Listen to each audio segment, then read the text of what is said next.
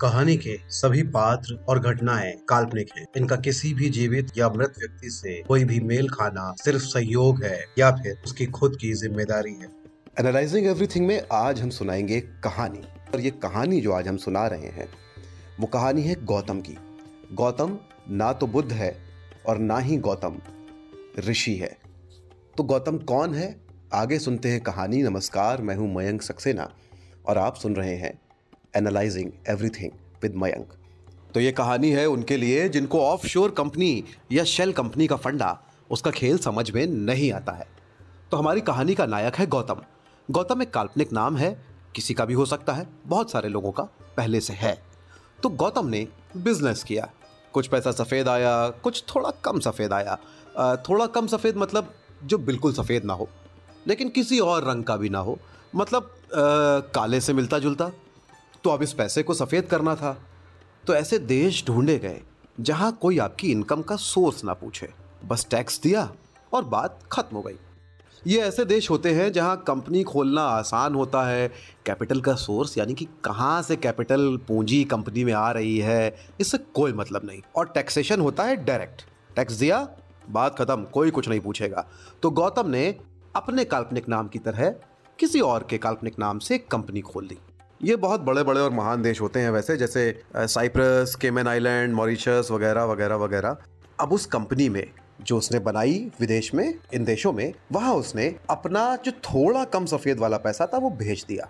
अब इस काल्पनिक नाम वाले गौतम ने विदेश में बनाई गई कंपनी में जो अपना भेजा हुआ पैसा था, वही पैसा वहाँ से, यानी कि निवेश आया है बाहर से, वो पैसा उसने निवेश के नाम पे अपनी ही कंपनी में लगा दिया। अपनी कंपनी जो देश में चल रही थी। अब इस तरह से विदेशी निवेश के नाम पर ये पैसा हो गया सफ़ेद। वैसे भी थोड़ा कम सफ़ेद धन रखना जो है, वो अच्छी बात नहीं मानी जाती है। तो सफ़ेद कर लेना ठीक रहता है। आप भी कर लिया कीजिए। अब इस काल्पनिक नाम वाले गौतम को थोड़ा कम सफ़ेद पैसे की ज़रूरत तो पड़ती रहती थी। क्योंकि सरकारी काम जो होता है, वो अब बिना सुविधा शुल्क के कहाँ होता है? नेता, मंत्री आईएएस नौकरशाह, इन सब की सैलरी इतनी कम है बेचारों की कि ऊपरी कमाई ना करें तो घर कैसे चलाएँगे भाई? तो थोड़ा बहुत जो थोड़ा कम सफ़ेद धन होता है, वो इधर उधर तो होता ही रहता है। अब ये गौतम, जिसका नाम काल्पनिक है, वो धीरे धीरे तरक्की करने लगा। अब इतनी मेहनत मेहनत मेहनत, तीन बार बोल सकते हैं आप, कर रहा था भाई गौतम। तो तरक्की तो करनी ही थी। फिर एक समय ऐसा आ गया जब उसने अपनी कंपनी का आईपीओ लॉन्च किया, यानी कि अपनी कंपनी शेयर मार्केट में लिस्ट करा दी। अब नाम होने लगा उसका, शेयर बिकने लगे, शेयर के दाम से भी पैसे आए। अब यहाँ से ऑफशोर कंपनी का नया इस्तेमाल शुरू होता है। तो गौतम, जिसका नाम काल्पनिक है, उसने अपने भाई, बहनोई, रिश्तेदार, कर्मचारी, दोस्त सबके नाम से उन्हीं बड़े बड़े देशों में और कंपनियाँ बनाई। अपना ही पैसा था, जहाँ चाहे भेज दो। तो उन कंपनियों में पूंजी भेज दी, कम सफ़ेद वाली, सीधे नहीं, किनारे से। ऑफशोर का मतलब थोड़ा किनारे से दूर ही होता है। तो अब जब भेजा उन कंपनियों में पैसा तो वो पैसा फिर से भारत में, अपनी ही भारत वाली कंपनी में लगाया। इस बार थोड़ा अलग तरह से पैसा आया। लिस्टेड कंपनी थी। तो उन कंपनियों ने, जो शेल कंपनियाँ थी, ऑफशोर, उन्होंने जिस कंपनी का और जिस आदमी का पैसा था, उसी की उस कंपनी में, उसी के पैसे से इन्वेस्ट करके शेयर खरीद लिए। नहीं समझे? तो मान लीजिए गौतम, काल्पनिक नाम वाला गौतम उसके पास सौ रुपए थे। अस्सी कंपनी में, बीस पास में, थोड़ा कम सफ़ेद वाले, बीस बीस में से उसने दस रुपए निकाले और विदेश वाली कंपनी में भेज दिए। विदेश वाली कंपनी ने उसमें से आठ रुपए, ये जो अस्सी रुपए वाली कंपनी थी देश में लिस्टेड कंपनी, उसमें डाल दिए। अब अस्सी रुपए कंपनी में है तो आठ रुपए के कितने शेयर हुए? दस परसेंट। लेकिन इस विदेश वाली कंपनी ने दस परसेंट शेयर नहीं लिए। आठ रुपए दिए और केवल एक परसेंट शेयर लिए। अब क्या हुआ? सोचिए। गौतम। गौतम एक ऋषि का नाम भी था। गौतम की ऑफशोर कंपनी ने उसकी ऑनशोर कंपनी में आठ रुपए लगाए। एक परसेंट शेयर खरीदे। तो कंपनी जिसकी कीमत अस्सी रुपए थी केवल, उसकी वैल्यूएशन क्या हो गई? शार्क टैंक नहीं देखते आप? उसकी वैल्यूएशन हो गई एक परसेंट के आठ रुपए के हिसाब से आठ इंटू सौ, आठ सौ रुपए। अब समझिएगा, गौतम के पास अब भी सौ ही रुपए हैं, क्योंकि दस उसके हाथ में हैं। दस उसने विदेश वाली कंपनी में भेजे। दस में से आठ इधर वाली कंपनी में आ गए। उधर बचे दो, इधर हो गए अट्ठासी। अट्ठासी और दो नब्बे और दस हाथ में है, कितने हो गए? सौ। लेकिन कंपनी जो है लिस्टेड कंपनी, उसका चूँकि एक परसेंट आठ रुपए से ले लिया तो कंपनी की वैल्यूएशन हो गई आठ सौ रुपए।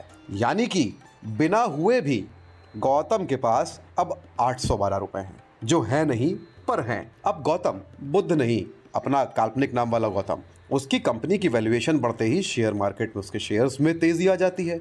वो और कंपनियाँ बना लेता है। और कंपनियाँ मतलब विदेश में। और उन्हीं कंपनियों से लिस्टेड कंपनियों में वही पैसा गोल गोल घुमा के एक परसेंट, डेढ़ परसेंट, दो परसेंट, सवा दो परसेंट, ढाई परसेंट, तीन परसेंट, साढ़े तीन परसेंट टाइप का शेयर ले लेता है और हज़ारों करोड़ लगा देता है। और गौतम के स्टॉक के प्राइस जो है वो आसमान पे छूने लगते हैं।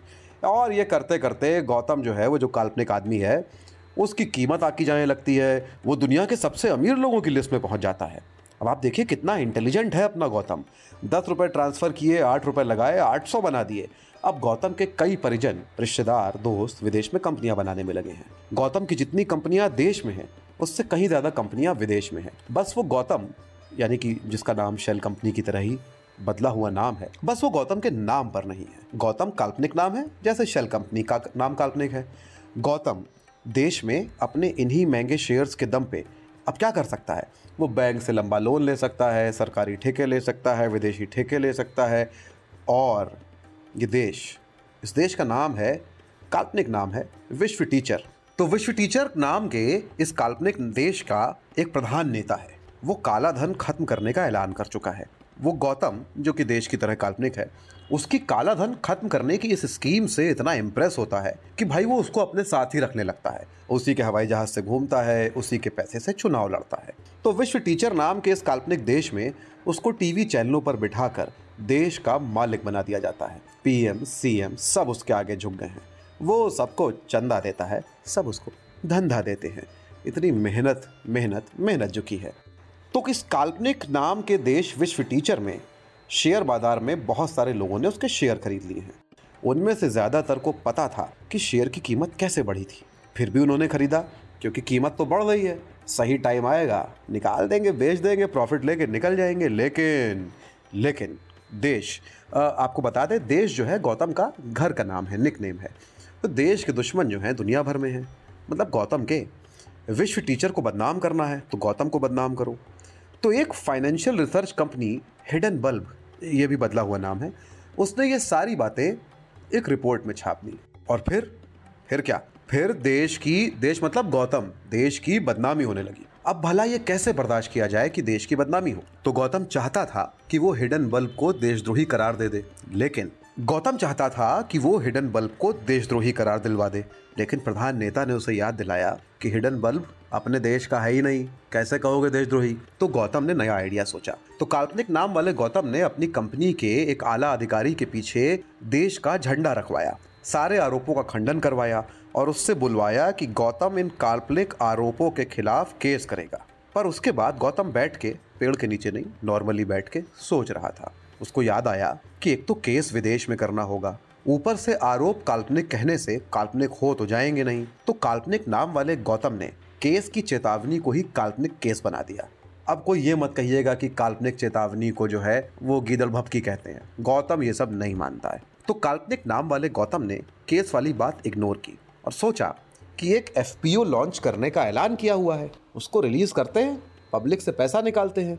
एफपीओ अगर बिक गया तो शेयर गिरने से बच जाएँगे। गौतम ने एफपीओ लॉन्च किया। दो दिन बीत गए, उसकी खुद की कंपनी के लोगों ने नहीं खरीदा। अब उसने प्रधान नेता को संपर्क किया। काल्पनिक प्रधान नेता पहले ही परेशान थे कि बजट के पहले ये क्या मुसीबत आ गई। तपे बैठे थे। बोले, भाई, देश देश मतलब गौतम का घर का नाम। तो भाई, देश, बताओ हम क्या करें? हम तो चुप ही रह सकते हैं। गौतम ने कहा कि आपने मेरा नमक खाया है, मेरा साबुदाना खाया है, खंड भी खाई है मेरी। कुछ तो करना होगा? तो काल्पनिक नाम वाले गौतम ने प्रधान नेता से फिर कहा, देखिए, मेरी जान फंसी तो आपकी नाक भी जाएगी। और फिर आप, और फिर आप हर शब्द नाक से कैसे बोल पाएँगे? वो अपना तीन घंटे वाला जो रेडियो शो है संडे का, वो कैसे करेंगे? सोचिए। प्रधान नेता ने कहा अच्छा बताओ भाई, क्या करना है? गौतम ने कहा एफ़ बिकवाओ। प्रधान ने कहा, अबे, नहीं बिक रहा है तो कौन सा घर से पैसा लगा है तुम्हारे? जाने दो। गौतम ने तब कहा नहीं बिका तो बाकी के सारे शेयर गिर जाएँगे। समझो मित्रों, प्रधान ने तब कहा कि मतलब बस साख बचानी है। गौतम ने कहा, दोनों की। प्रधान नेता ने जिन जिन लोगों से कहा कि भाई एफ़ खरीद लो इसका, उन सबने साफ़ कह दिया कि गौतम के धंधे में पैसा लगाने का मतलब है घाटा झेलना।